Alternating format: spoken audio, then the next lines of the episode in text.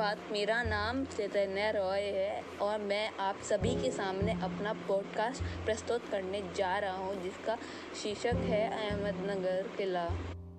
अहमदनगर किला महाराष्ट्र के अहमदनगर के पास भीमगढ़ नदी पर स्थित एक किला है, जिसका निर्माण 15वीं और 16वीं शताब्दी के दौरान निज़ाम सही वंश के पहले सुल्तान मलिक अहमद ने करवाया इसे ब्रिटिशर राज के दौरान जेल के रूप में इस्तेमाल किया गया था।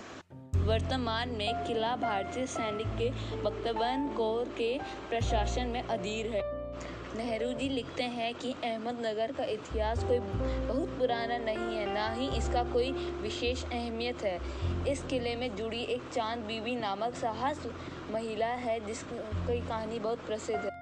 जेल में बागवानी के लिए खुदाई करते समय नेहरू जी ने ज़मीन के सतह पर काफ़ी नीचे पुरानी दीवारों के हिस्से, गुवेद और इमारतों के ऊपरी हिस्से मिले।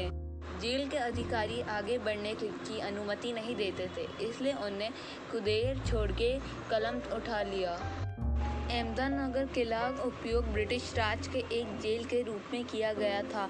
वहीं पे जवाहरलाल नेहरू, अब्दुल कलाम आज़ाद, सरदार पटेल और भारतीय सेना कांग्रेस ने नौ अन्य शहीदों ने लगभग तीन वर्ष तक हिरासत में रखा गया था।